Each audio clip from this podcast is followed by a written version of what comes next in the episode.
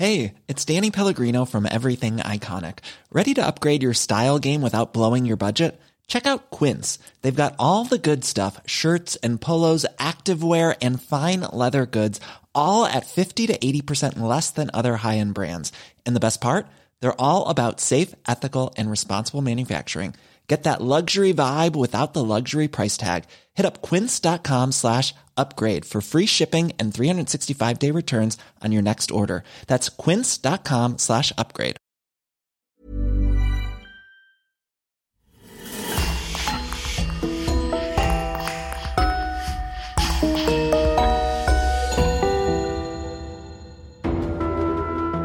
Bonjour et bienvenue pour une nouvelle affaire criminelle. Un grand merci à nos abonnés VIP sur le coin du crime.com. Chloé Mali, Sylvie, Valérie, Audrey et Florence Serafini. C'est grâce à elles que nous pouvons vous proposer des épisodes inédits. N'oubliez pas que vous pouvez aussi simplement et rapidement débloquer des dizaines d'épisodes inédits en vous abonnant directement sur Apple Podcast. C'est important pour nous car, comme vous le savez, le coin du crime survit à 100% grâce à nos auditeurs. On vous remercie infiniment et on commence. Si les histoires d'esprits frappeurs et de revenants sont très présentes dans le folklore occidental, celles des jeans le sont tout autant dans les pays du Maghreb et plus largement au Moyen-Orient. Parfois bienfaiteurs et amoureux, souvent vindicatifs et cruels, les jeans inspirent depuis toujours la terreur dans les sociétés orientales. Dans notre affaire d'aujourd'hui, nous irons au Maroc et en Irak à la découverte de trois légendes urbaines plus effrayantes les unes que les autres, et où la réalité dépasse souvent la fiction.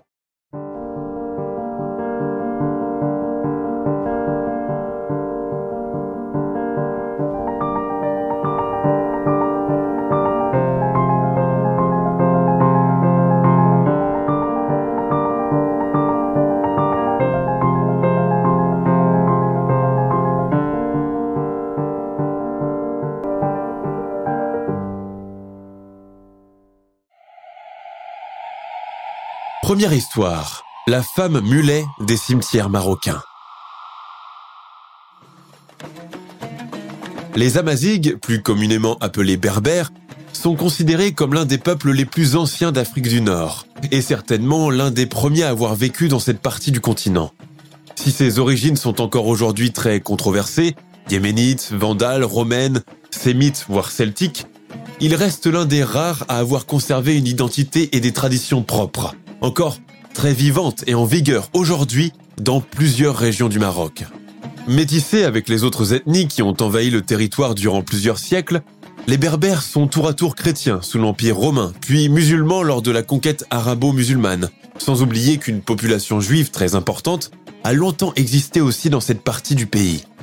Au Maroc, les Berbères sont fragmentés en trois familles principales. Les Rifins dans le nord, l'est et l'oriental, les Chleux, concentrés principalement dans le Moyen Atlas, et les Soucis dans le sud. Si tous les trois parlent une langue commune et écrivent le même alphabet appelé le tifinagh, il demeure que chacun possède ses traditions, sa musique, ses tatouages et ses vêtements propres. Au Maroc, les Berbères ont longtemps vécu en autarcie, ils ont toujours été auréolés de mystère. Les autres populations arabophobes leur vouent d'ailleurs beaucoup de respect car ils les considèrent comme des gens de valeur, ayant un sens du devoir et de l'honneur très poussé.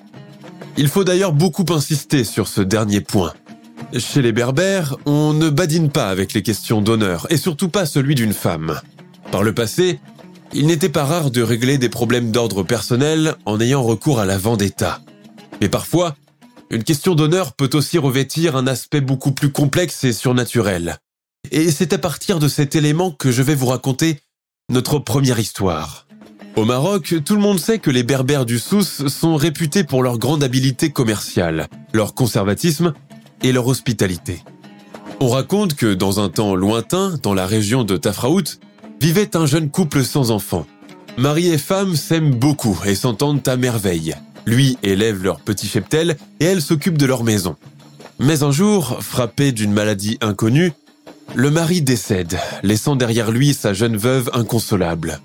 Selon le rite musulman, elle doit obligatoirement porter des vêtements exclusivement blancs durant toute la période de deuil, qui dure 4 mois et 10 jours. Et surtout, elle ne doit pas quitter le domicile conjugal, hormis lorsque c'est nécessaire. La veuve se résigne à son sort et entame son deuil. Les obsèques terminées et les voisins partis, elle se retrouve seule entre ces quatre murs.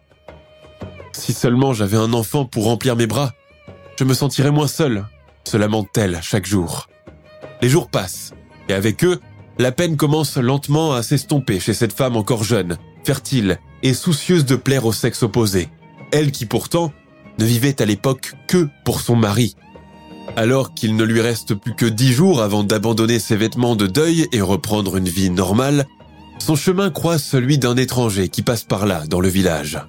À une époque où les relations hors mariage sont strictement prohibées, la veuve, certainement par faiblesse, probablement par solitude, tombe dans le piège de la tentation. En introduisant l'étranger dans sa maison à la tombée de la nuit, elle pense être discrète, ni vue ni connue. Au lever du jour, il partira comme il est arrivé et personne dans le village ne soupçonnera quoi que ce soit. Mais elle se trompe. Son amant d'une nuit s'enfuit au premier chant du coq. La veuve, elle, reste cloîtrée chez elle toute la journée, souriant au souvenir de sa nuit d'amour, déterminée à donner l'impression aux villageois qu'elle continue d'observer le rite à la lettre. Mais elle est encore loin d'imaginer ce qui l'attend. On raconte que depuis ce jour, frappée par la colère divine, la veuve s'est transformée en une créature hybride, mi-femme, mi-mulet, condamnée à errer dans cet état pour le restant de ses jours, sans espoir de recouvrir son aspect d'humaine. Pour rendre sa métamorphose encore plus éprouvante, ses sabots sont flanqués d'un boulet et d'une chaîne métallique qu'elle est obligée de tirer péniblement derrière elle pour avancer. À la nuit tombée, une voisine venue porter un peu de nourriture à la veuve remarque que la porte de sa maison est restée grande ouverte. Intriguée, elle pousse la porte. Personne. À la place, règne un vrai capharnaüm dans la maison. Des vêtements sont éparpillés un peu partout. De l'eau est renversée par terre. La table à manger saccagée. La chose la plus inquiétante est que les murs contiennent des traces de choc, comme si un cheval avait chargé par derrière avant de venir percuter le mur. Effrayée, la voisine va alerter son mari qui se charge d'alerter les autres. Le lendemain, la veuve n'est toujours pas rentrée. Les villageois se mettent à sa recherche dans toute la contrée. Ils font même venir le crieur public pour aller faire l'annonce dans les villages alentours. En vain. Elle s'est évaporée, disparue sans laisser de traces, sans annoncer son départ à personne, pas même à ses plus proches voisins. C'est ce qu'il croit. Dans le village, on fait plusieurs suppositions.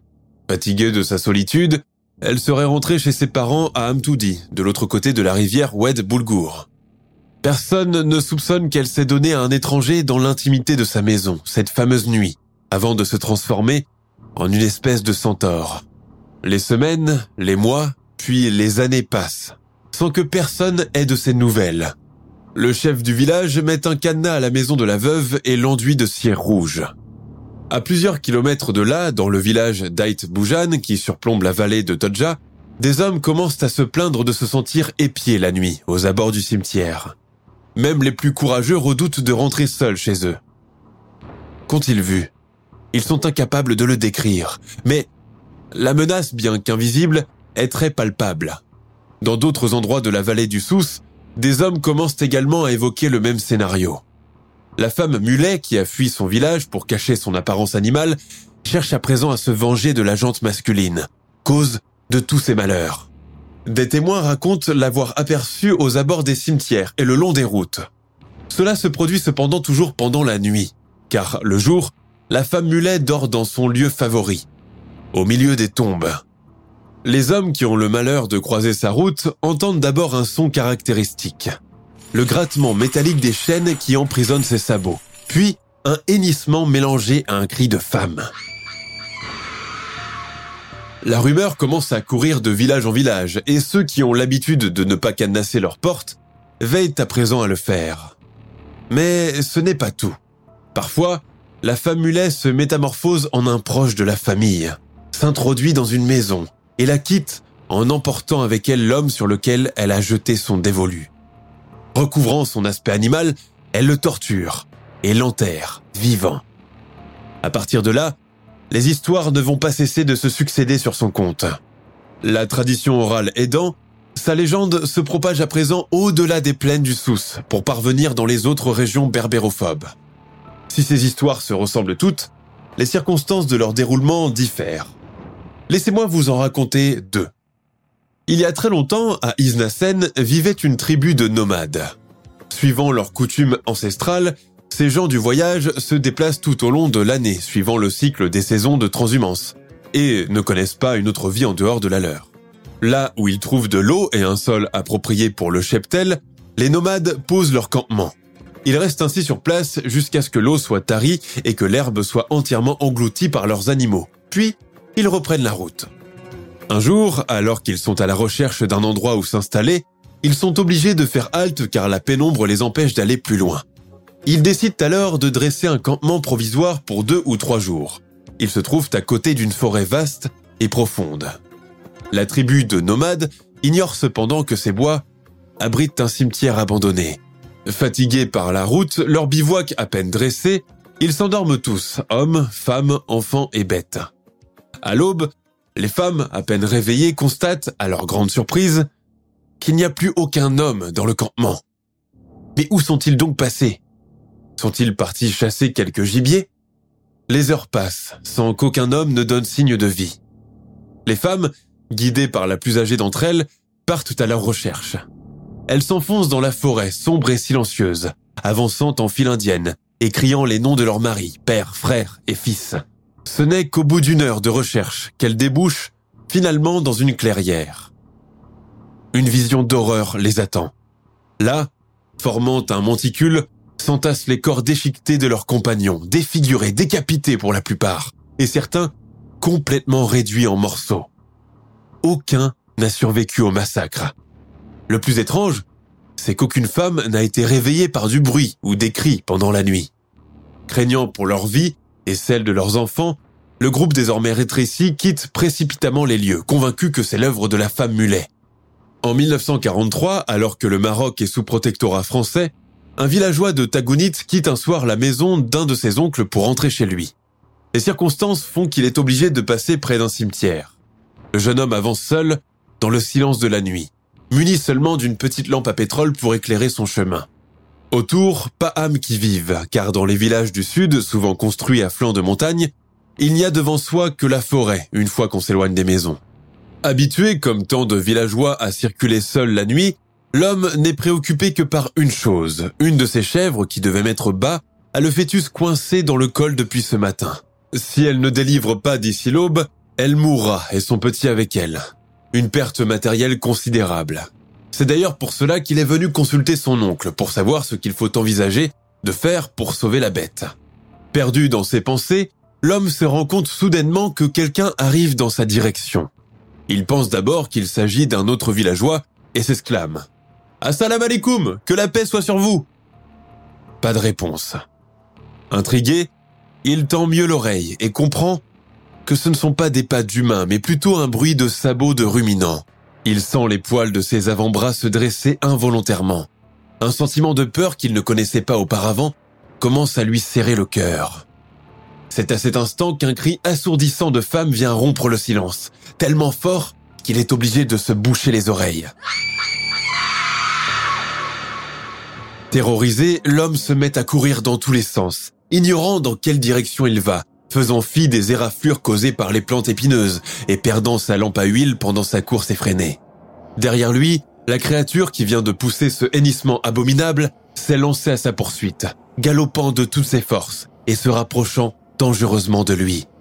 Le villageois finit par percuter un caroubier, arbre caractéristique de la région. C'est une véritable aubaine pour lui. Sans attendre, il l'escalade jusqu'au sommet, s'accrochant fermement aux branches pour ne pas tomber. Son cœur bat tellement fort que cela lui donne mal à la poitrine. Puis le silence, opaque et inquiétant, se fait. Depuis sa cachette, l'homme fait le guet. Tout à coup, il entend arriver un bruit de sabots, comme celui que ferait un cheval au petit trot. L'animal s'arrête, se met à renacler avec fureur et excitation. Accroché désespérément à l'arbre, le villageois pense mourir de frayeur. Dans l'obscurité de cette nuit sans lune, il n'arrive toujours pas à voir à quoi ressemble la créature. Il sait cependant que ce n'est pas un cheval. Mais son calvaire ne fait que commencer. Les crissements de chaînes en fer sur le sol finissent par le plonger dans la terreur la plus totale. Il aperçoit alors une paire d'yeux rouges l'observer en bas de l'arbre, le fixant intensément pour lui faire comprendre qu'elle l'a repéré. Incapable de respirer, tremblant de tous ses membres, l'homme comprend que la créature en a après lui et qu'elle est bien décidée à obtenir ce qu'elle veut.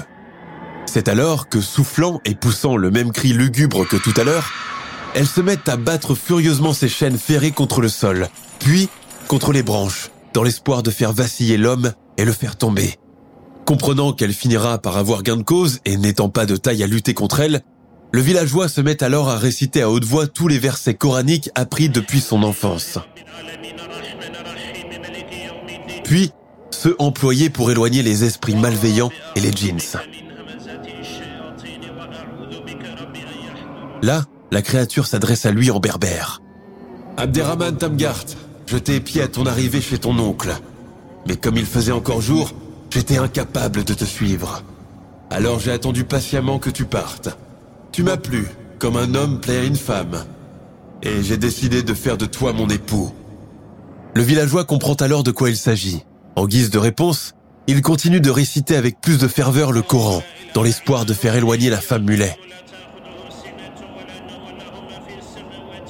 Furieuse qu'il ne cède pas si facilement, elle se met à taper du pied par terre, s'emmêlant dans ses chaînes et renaclant de plus en plus fort. Pendant toute la nuit, elle ne cesse son manège autour de l'arbre, traînant lugubrement ses lourdes chaînes derrière elle, et les projetant parfois contre les branchages, pour espérer attraper Abderrahman Tamgart. Épuisé de lutter en hauteur, terrifié par cette entité diabolique qui refuse de partir, l'homme se met alors à prier le bon Dieu de le libérer de son assaut. Quand le jour se lève enfin et que lui parvient de loin le premier appel à la prière d'Al-Fajr, il sait que ce n'est plus qu'une question de minutes. Alors, comme par magie, le bruit des chaînes ferrées cesse. Celui des sabots battant le sol également, ainsi que le redoutable hennissement où se cache le long soupir d'une femme solitaire. La forêt replonge alors dans le silence la femme mulet est partie. Pas encore tout à fait tranquillisé, Abderrahman Tamgart reste planqué au sommet de l'arbre jusqu'à ce que le soleil se dresse tout à fait dans le ciel. Alors, il quitte précipitamment la forêt et prend la route de son village. Plus tard, dans les années 90, Abderrahman racontera son histoire insolite et terrifiante dans une émission de la deuxième chaîne marocaine.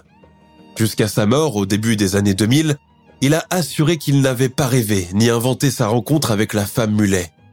Comme lui, beaucoup d'hommes dans d'autres régions berbères restent persuadés de l'existence de cette créature et refusent de la classer en tant que fable orale destinée à faire peur.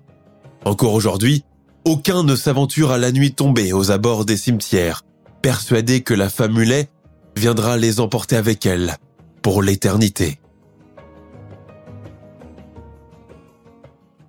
Et voici notre deuxième histoire. Le Tantal, cryptide d'Irak. À l'époque sumérienne, bien avant le déluge qui incita Noé à partir à bord de son arche, vivaient dans l'actuel Irak trois frères, Ikar, Abu Shadar et Afid. Chacun régnait en maître absolu sur son territoire dédié. Les trois empires indépendants sont connus pour leur grande richesse, leurs cités, leurs pierres précieuses, leur culture de palmiers, leurs terres agricoles et leur élevage prospère de bovins. Mais les deux aînés sont prétentieux, cruels, convaincus de leur surpuissance et leur pérennité. Ce comportement mégalomane n'est pas sans conséquences, et la colère divine ne tarde pas à s'abattre sur Icar, Abu Shadar et leurs royaumes respectifs. Un tremblement de terre, suivi de pluies diluviennes, vient tout emporter sur son passage. Lors de ce déluge effroyable, les deux frères disparaissent. Leur territoire et tout ce qu'ils comportent sont engloutis avec eux. Quant à l'empire de leur petit frère Hafid, on raconte qu'il constitue une sorte d'îlot qui apparaît et disparaît selon la manière dont les gens le perçoivent depuis la berge. Contrairement aux autres, il échappe à la catastrophe, car protégé par une créature spectrale appelée Tantal. Pendant des siècles, des archéologues et des anthropologues étrangers assurent que des traces de la supposée île existent toujours et qu'un trésor inestimable y est caché. On suppose que ce sont les tantales qui le dissimulent aux yeux des humains. Mais avant de continuer, il faut d'abord parler un peu de cette créature. On raconte que le tantal est de grande taille, pouvant mesurer jusqu'à 4 mètres de long. Sa tête est anguleuse, ses yeux sont rouges, Sa peau est pâle et il est chauve et imberbe, une sorte de Gollum mésopotamien. Il est surtout doté d'une grande force physique et d'une rapidité de mouvement hors norme, de sorte à pouvoir se déplacer d'un endroit à un autre en un clin d'œil. Le Tantal est aussi très cruel, il peut s'en prendre à quelqu'un et le tuer sans raison apparente. Quand il n'assassine pas ses victimes, il peut leur asséner un coup assez violent pour les laisser paralysés à vie. Outre ses agressions physiques, il peut aussi entraîner à la folie ou la démence. Les bons parmi eux peuvent se lier d'amitié avec les humains, à condition que ceux-ci leur donnent régulièrement à manger du pain sans levain et sans sel, le sel pouvant être fatal pour eux. En contrepartie, le Tantal peut rendre à son protégé de nombreux services. Il peut se constituer gardien de sa ferme, protéger ses biens, veiller sur ses terres agricoles, sur ses troupeaux, et l'aider à faire fructifier son revenu. Il vit généralement dans les cimetières, les terrains déserts et abandonnés, mais aussi à côté des cours d'eau, car il apprécie l'humidité. Si, en Irak, la légende du Tantal est très vivace, les histoires dramatiques en rapport avec lui se concentrent davantage dans le sud du pays. Ici, dans la région appelée Al-Awar, connue pour sa culture agricole en terrasse et ses nombreux marécages, vivent des tribus entières de Tantal. Il faut préciser que cette créature ne s'approche jamais des grandes villes et privilégie les terrains vagues et les gens exerçant une profession solitaire, bergers, vigiles, fermiers, etc. En 1987, en plein conflit irako-iranien, un jeune militaire du nom de Abbas travaille dans l'une des unités aériennes secrètes de la région quasi désertique de Al-Nasiriyah. Ici, une seule route assure le passage des transports militaires qui se rendent à la caserne et aucun autre véhicule civil n'y vient. Une nuit glaciale, Abbas est chargé par son supérieur de veiller sur les réservoirs à essence. Depuis son arrivée dans l'unité aérienne, c'est la première fois que cette tâche lui est confiée. Je devais assurer la vigile entre 1 et 5 heures du matin, à côté des réservoirs situés à l'extrémité de l'aéroport militaire. Les bâtiments de l'aéroport étaient très loin de là où je me trouvais. Vers 3 heures du matin, alors qu'il lutte pour garder les yeux ouverts, le vigile voit soudain passer devant lui un militaire noir. La première chose qui attire son attention est son uniforme, différent de celui des forces armées aériennes irakiennes. À cet instant, le soldat noir lève sa main pour le saluer. Abbas, déconcerté, lui rend son salut. Le temps de descendre récupérer un objet tombé de sa poche de pantalon, l'autre soldat a complètement disparu. Quand il réapparaît au bout de cinq minutes, il lève encore sa main pour le saluer. Mais le vigile commence à trouver cela bizarre et ne lui répond pas. Il voit alors le visage du soldat noir s'élargir dans un grand sourire, comme il n'en a jamais vu auparavant avant de disparaître à nouveau avec une vitesse incroyable. L'aéroport militaire d'Al-Nasiria est pourtant un lieu éclairé par de grands projecteurs qui permettent une vision à plus d'une centaine de mètres. Mais Abbas a perdu la trace de l'étrange visiteur. Pas tout à fait. Dix minutes plus tard, il l'entend l'appeler de loin. Viens par ici, fiston. J'ai quelque chose à te montrer. Abbas, énervé et terrifié, lui répond. Qui êtes-vous? À quelle division appartenez-vous? La réponse qu'il entend en écho lui glace le sang. Si tu ne m'obéis pas, je ferai en sorte de te faire tourner comme une toupie. Terrorisé, le vigile descend rapidement dans l'hébergement qui lui est réservé. Il y trouve son camarade qui devra assurer le relais après lui.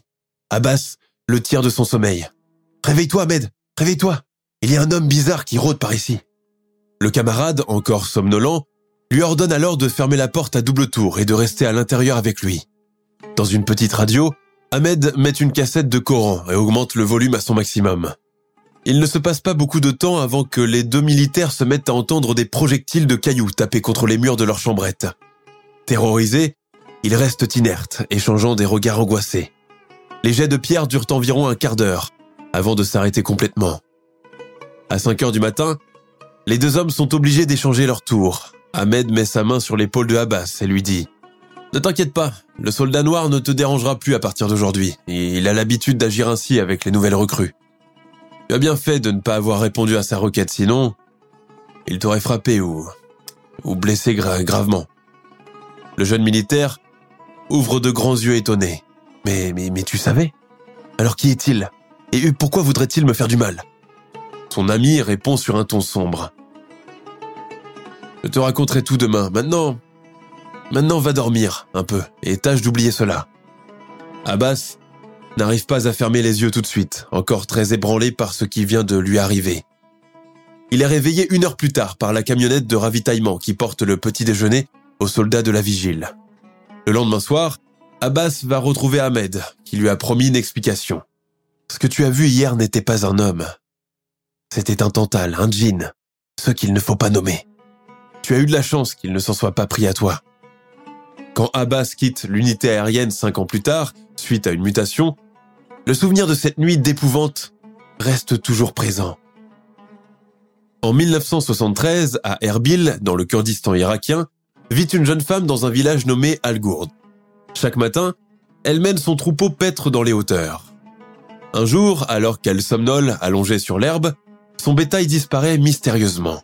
À son réveil, complètement déconcertée, elle se met activement à sa recherche jusqu'à une heure tardive, sans pour autant parvenir à le trouver. Bien décidée à ne pas rentrer au village sans son troupeau, la jeune fille commence à progresser dans les bois jusqu'à se retrouver nez à nez avec l'une de ses brebis perdues. Une lueur d'espoir qui lui revient, elle pense que le reste du troupeau n'est plus très loin. Mais ce qu'elle croit être sa brebis est en fait le Tantal. Quand elle le comprend enfin, il est déjà trop tard. La créature imberbe et visqueuse se jette sur elle, l'étrangle avant de la réduire en morceaux. Le lendemain, ne voyant pas revenir la bergère et ses bêtes, les villageois partent à sa recherche dans la montagne kurde. Une vision d'horreur les attend.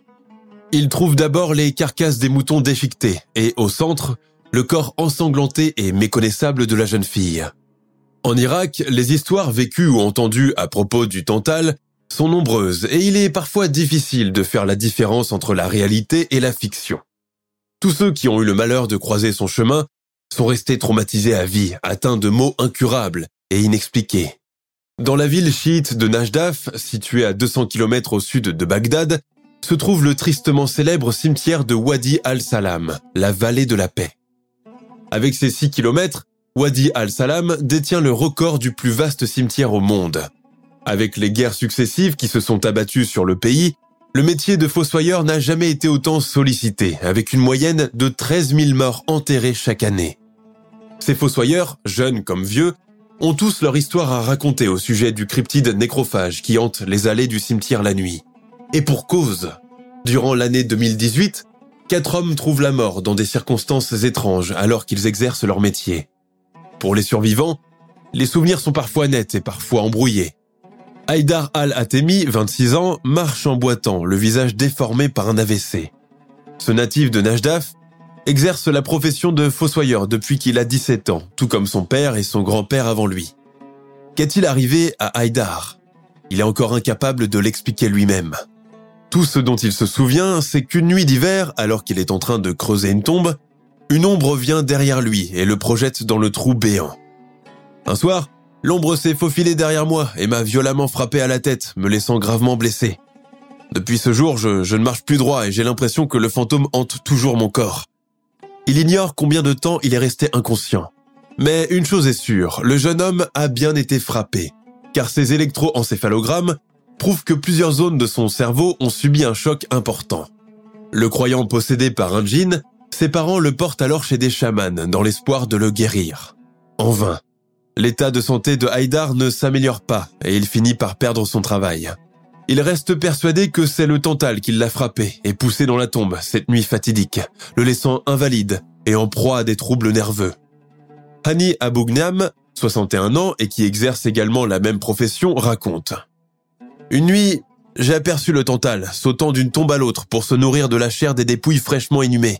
Il ressemble successivement à un gros ver, à un petit enfant ou encore à un chat. Si la chance a été de son côté et qu'il s'en est sorti indemne, le souvenir de cette créature est resté gravé dans sa mémoire, hantant toutes ses nuits et lui donnant des crises de panique récurrentes. Rares sont les fossoyeurs irakiens qui ont recours à la médecine pour tenter d'avoir une explication au phénomène. Dès qu'ils sont témoins de phénomènes paranormaux, ils préfèrent démissionner et ne remettent plus jamais les pieds dans le cimetière. Tour à tour, créatures mythologiques, nécrophages, esprits maléfiques, gardiens de ferme, ou tout simplement la personnification des traumatismes de la société irakienne, dans ce pays miné par les conflits successifs, la légende du Tantal n'a jamais été aussi vivace ni aussi réelle. Et voici notre troisième et dernière histoire, l'histoire d'Aïcha Kandilcha. Au Maroc, s'il y a bien une entité maléfique que tout le monde connaît, petit comme grand, vieux comme jeune, c'est bien la légende urbaine de Aïcha. Elle est telle que rien que le nom suffit à susciter l'angoisse et la peur. Ses origines restent cependant vagues et les versions perpétuées, par le biais de la tradition du conte oral, sont tout autant nombreuses. Si on lui attribue El Jadida comme ville de naissance, certains affirment qu'elle est issue de la vieille noblesse portugaise, d'autres qu'elle a des origines juives ou encore soudanaises. Comment son mythe s'est-il trouvé enraciné dans la société marocaine et pourquoi est-elle tant redoutée par la jante masculine? Parlons d'abord de son origine. Elle serait apparue dans la tradition orale marocaine aux alentours du XVIIe siècle. El Jadida, cité fortifiée construite par les Portugais au XVIe siècle, serait le berceau de Candicha. À cette époque, la ville portuaire marocaine porte encore son nom portugais, Mazagao, francisé en Mazagan. Lors de la guérilla qui oppose l'armée marocaine à la flotte portugaise, une certaine Aïcha, femme valeureuse et très belle, s'enrôle dans la résistance pour combattre l'ennemi. Elle joue de son atout, sa beauté et sa sensualité, pour piéger les envahisseurs afin de les tuer de ses propres mains. Mais son stratagème ne tarde pas à être découvert par les Portugais. En guise de vengeance, ils lui tentent une embuscade et assassinent toute sa famille ainsi que son fiancé. À partir de ce jour, Aïcha ne vit plus que pour se venger. Elle passe ses nuits à errer pieds nus dans la forêt, et beaucoup pensent qu'elle est devenue folle suite à son grand chagrin. La légende de Candicha est née. Le temps passe, et beaucoup d'hommes imprudents ou traversant la forêt de nuit sont attaqués par elle, soit pour les contraindre à avoir des rapports sexuels avec elle, soit pour les tuer et les dévorer tout cru. Quand les Marocains se réapproprient la ville en 1769 et la rebaptisent El Jadida, l'histoire de la jeune femme héroïque est totalement occultée et on ne lui laisse que sa part surnaturelle. C'est à cette époque que les récits terrifiants à son propos commencent à circuler dans tout le Maroc, et pas seulement à Mazagao, son point de départ. Cela est tel que chaque région revendique à présent sa propre version. C'est ainsi que celle qui incarnait la femme marocaine forte et refusant de courber l'échine devant le joug colonial devient successivement. Le djinn Lala Aïcha, le Lala ou Madame est une marque de respect. La Condessa, une comtesse portugaise reconvertie en criminelle pour venger son amant marocain, Aïcha S. Soudania, la soudanaise, invoquée lors des trans rituels des Ganois et représentée noire de peau. Les chansons qui lui sont dédiées sont censées l'apaiser afin de libérer sa victime de son emprise. Et enfin, Aïcha El Baria, la dame des marais ou des mers, une sorte d'ogresse sirène qui vit dans les mers et les fleuves et noie sans pitié les hommes imprudents qui se baignent la nuit. Dans l'imaginaire populaire, elle est un condensé de tout ce qui est maléfique, sexuel, interdit, vénal et vindicatif. Caractérisée par une sexualité insatiable, dotée d'une grande beauté, elle peut prendre l'apparence qu'elle désire et jeter son dévolu sur l'homme de son choix, avant de le séduire et refermer habilement son piège sur lui. Ceux qui ont eu le malheur de croiser la route de Candicha en gardent un souvenir effroyable. Elle peut apparaître sur une route déserte, sur la plage, dans les rivières ou encore plus communément dans la salle de bain ou les toilettes. Parmi les nombreuses histoires qui circulent à son sujet, j'en ai choisi une à vous raconter. Au début des années 90, à Rabat, un jeune employé de banque du nom de Yassine revient d'un week-end passé chez des amis dans la ville de Mohamedia. Alors qu'il fait déjà nuit, sa voiture tombe en panne au milieu de la route. Si plusieurs voitures passent, personne n'ose s'arrêter, car à cette époque, beaucoup de guet-apens sont tendus à travers le leurre de la panne de voiture et les journaux contribuent à alimenter la psychose. Pour appeler le service de dépannage, Yacine est obligé de parcourir à pied les deux kilomètres qui le séparent de la station-service la plus proche. Il n'a pas le choix. Sur le trajet, il perçoit une voiture en train de ralentir. Elle fait des appels de phare pour attirer son attention. Yacine se retourne. À bord d'une Mercedes, se trouve une dame d'une trentaine d'années. Vous avez besoin d'aide? demande-t-elle en penchant la tête depuis la vitre. Oui, ma voiture est tombée en panne et je vais chercher le dépanneur. Mais c'est encore loin. montez. Je vous y conduis. Yacine hésite un peu, mais la dame semble bien intentionnée. Il monte avec elle. Il ne peut s'empêcher de la regarder en biais. Elle est d'une beauté époustouflante. Cela le met un peu mal à l'aise. La jeune femme allume la radio pour rompre le silence et Yacine se détend un peu.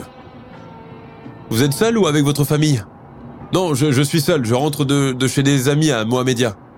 Et vous vivez où? À Rabat. Cela tombe bien, j'y habite aussi. La conversation se poursuit et Yacine commence soudain à se sentir incroyablement bien au contact de cette étrangère qu'il ne connaît que depuis à peine un quart d'heure. Je m'appelle Salima, dit-elle en souriant. Enchanté, moi c'est Yacine. Une femme seule et conduisant la nuit est encore une notion peu habituelle au Maroc dans ces années-là. Cela frappe la curiosité du jeune homme qui ne peut s'empêcher de demander à sa bienfaitrice Vous conduisez seul C'est bien cela? Votre mari vous y autorise? Je ne suis pas mariée, répond-elle d'un ton sec. Puis elle se radoucit et dit d'un ton ému je, je rentre chez ma maman, elle est hospitalisée à Casablanca, un cancer. Ah, je, je suis désolé. Yacine commence à somnoler, ses paupières s'alourdissent. Yacine mais, vous dormez? Nous, nous, nous nous approchons de la station-service. Oui, oui, oui, oui, marmonne-t-il presque inconscient. Quand il se réveille, Yacine ne comprend pas d'abord ce qu'il fait dans cette grande chambre à coucher qu'il ne connaît pas. Il rassemble ses esprits, tente de se remémorer les événements de la veille. Mais rien ne lui revient en mémoire, même pas le voyage chez ses amis. Puis, il se rappelle qu'on est lundi et qu'à l'heure qu'il est, il devrait déjà être à son bureau. Il saute en bas du lit, commence à chercher ses chaussures, sa montre et ses clés de voiture. À cet instant, la porte s'ouvre et Salima, la femme qui l'a récupérée sur la route, apparaît, un plateau de petit déjeuner dans les mains. Bonjour, bien dormi? Je, suppose que tu as faim, claironne-t-elle. Yacine fait un bond en arrière. Le visage harmonieux de la jeune femme lui est familier, comme s'il l'avait déjà vu quelque part. Qui, êtes-vous? Qu'est-ce que je fais ici? Bredouille-t-il. La dame pousse un petit soupir exaspéré, dépose le plateau chargé de victuailles sur la table de chevet et agite la tête à la façon d'une maman mécontente de son enfant. Elle est en peignoir en soie, assez court pour montrer le haut de ses cuisses. Ses cheveux noirs trop longs pour sa silhouette lui tombent en cascade jusqu'aux reins. Elle est impeccablement maquillée, à la manière d'une mariée au lendemain des noces. Mais voyons, Yacine, tu, tu ne me reconnais pas. Je suis ta femme, lui reproche-t-elle en faisant une petite moue. Le banquier fait un bond en arrière. Sa femme? Quelle femme? Il est encore célibataire. Instinctivement, il regarde ses mains. Non, il ne porte pas d'alliance, comme il ne reconnaît pas non plus cette chambre nuptiale. Que veut dire ce cirque? Puis, subitement, tout lui revient en bloc. Le voyage à Mohamedia, la panne en pleine nuit, la route, cette voiture qui l'a récupérée en chemin, et la femme qui était à son bord. Mais c'est elle Tentant de garder son calme et persuadé d'avoir affaire à une folle furieuse, le jeune homme articule doucement. Écoutez, madame. Vous êtes, vous êtes bien gentil, mais je ne peux pas avoir, je ne veux pas avoir de problème avec la justice. Nous ne sommes pas mariés et je ne vous connais même pas. Oui, vous, vous avez gentiment proposé de m'aider hier et je vous en remercie. Mais notre rencontre s'achève là. Je dois partir, mon, travail m'attend à la banque. Merci de me montrer la porte. Salima croise alors les bras d'un air fâché. Puis elle va s'asseoir au bord du lit. Elle introduit sa main dans la poche de son peignoir et en sort un mouchoir taché de sang qu'elle brandit devant le jeune homme. Tu ne me crois pas quand je te dis que nous sommes mariés femmes? Tiens, en voilà la preuve. J'étais encore vierge la veille quand je t'ai embarqué. Non, non, non, ce n'est pas possible. Nous n'avons pas... Je, je n'ai jamais... Elle ricane. Bien sûr, bien sûr. Donc tu penses que je suis en train d'inventer toute cette histoire Yacine croit devenir fou. Il commence à faire les 100 pas dans la chambre, les poings serrés, incapable de dire un mot. Un moment, alors qu'il s'arrête devant la coiffeuse, il regarde le reflet du lit dans le miroir. Sous le peignoir en soie de la jeune femme, il remarque, horrifié, deux pieds de chèvre pendants, tapant contre le bois du lit. Il se retourne. Salima plante son regard sur lui et dit entre ses lèvres ⁇ Je t'ai suivi quand tu as quitté tes amis la veille pour rentrer chez toi. Tu m'as plu et j'ai voulu t'avoir. Tout ce que tu as vécu hier n'était qu'un leurre concocté par moi-même. À présent, tu es chez moi et je ne te laisserai pas partir. Yacine, complètement terrorisé, opte pour la négociation. Laisse-moi partir juste aujourd'hui, récupérer des affaires chez moi et je te promets de revenir. Non Écoute Salima, tu me plais aussi et je dois t'avouer que, je n'ai fait que te regarder pendant le trajet en voiture, mais je t'en supplie, laisse-moi partir seulement aujourd'hui et je te promets de revenir demain. Le cas échéant, je te donne ma parole d'homme d'honneur. Elle se met à ricaner d'une manière si sinistre qu'il sent les poils de ses avant-bras se dresser. D'accord, mon chéri, je consens à te laisser partir, à une condition. Si tu ne reviens pas, je viendrai te chercher. Et inutile de te cacher, car je te retrouverai. Quand il sort de la maison, Yacine trouve sa voiture garée et ses clés déjà sur le contact. il monte, démarre à toute allure et quitte ce lieu maudit. Durant tout le trajet, il est assailli par le souvenir de cette femme Jean, sa beauté sensuelle, puis cette vision de pied de chèvre dans le miroir.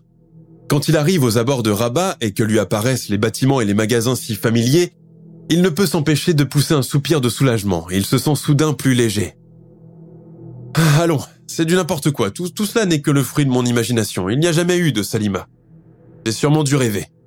Il rentre tout droit à son appartement, compose le numéro de la banque, prétend qu'il est malade et qu'il compte prendre deux jours de repos. Ensuite, il prend une douche et va s'allonger. Soudain angoissé par le silence pesant de l'appartement, il allume la télévision. Le soir venu, il ne rentre pas chez Salima, ni les jours suivants d'ailleurs. Yacine, bien décidé à oublier cette mésaventure, retourne à son travail, renoue avec ses collègues et reprend sa vie là où il l'avait laissée. Un matin pourtant, il se réveille dans la chambre à coucher, la même que celle où il s'est retrouvé le lendemain de sa panne de voiture. Inconsciemment, il se met à trembler de tous ses membres. La porte s'ouvre dans un grincement. Et son épouse, chimérique, lui apparaît. Son visage a changé d'expression, ses yeux rétrécis, sa bouche amincie, ses cheveux si soignés en bataille. Il remarque que ses mains douces et jeunes sont à présent noueuses et ridées, et que les ongles de ses orteils sont noirs et crochus. Sous le peignoir en soie, il remarque que ses seins pendants, son ventre strié de varices bleues et ses jambes décharnées. Elle ouvre une bouche édentée et dit d'une voix éraillée Tu as rompu notre pacte, Yacine. Tu as brisé la confiance que je t'avais accordée. À présent, il te faut payer pour cela. En un clin d'œil, la chambre à coucher disparaît, ainsi que la maison et tout ce qu'elle comporte. Yacine se retrouve dans un terrain vague, où pousse seulement la mauvaise herbe. Il veut faire un mouvement, mais il en est incapable. Il tente d'ouvrir la bouche, mais comprend qu'il n'a plus de langue. Ses jambes et ses bras ne sont plus que de la peau collée sur les os. Le soir venu, un ouvrier agricole travaillant dans une ferme des alentours trouve sa dépouille et alerte les autorités. Dans le rapport du légiste, il est mentionné qu'il est mort d'une crise cardiaque.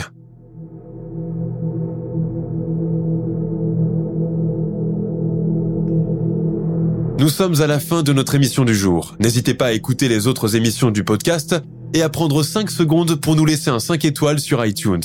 C'est vraiment très important pour nous. Vous pouvez aussi vous abonner pour ne pas rater les prochains épisodes et nous suivre sur Facebook pour nous en proposer de nouveaux. Merci et à bientôt.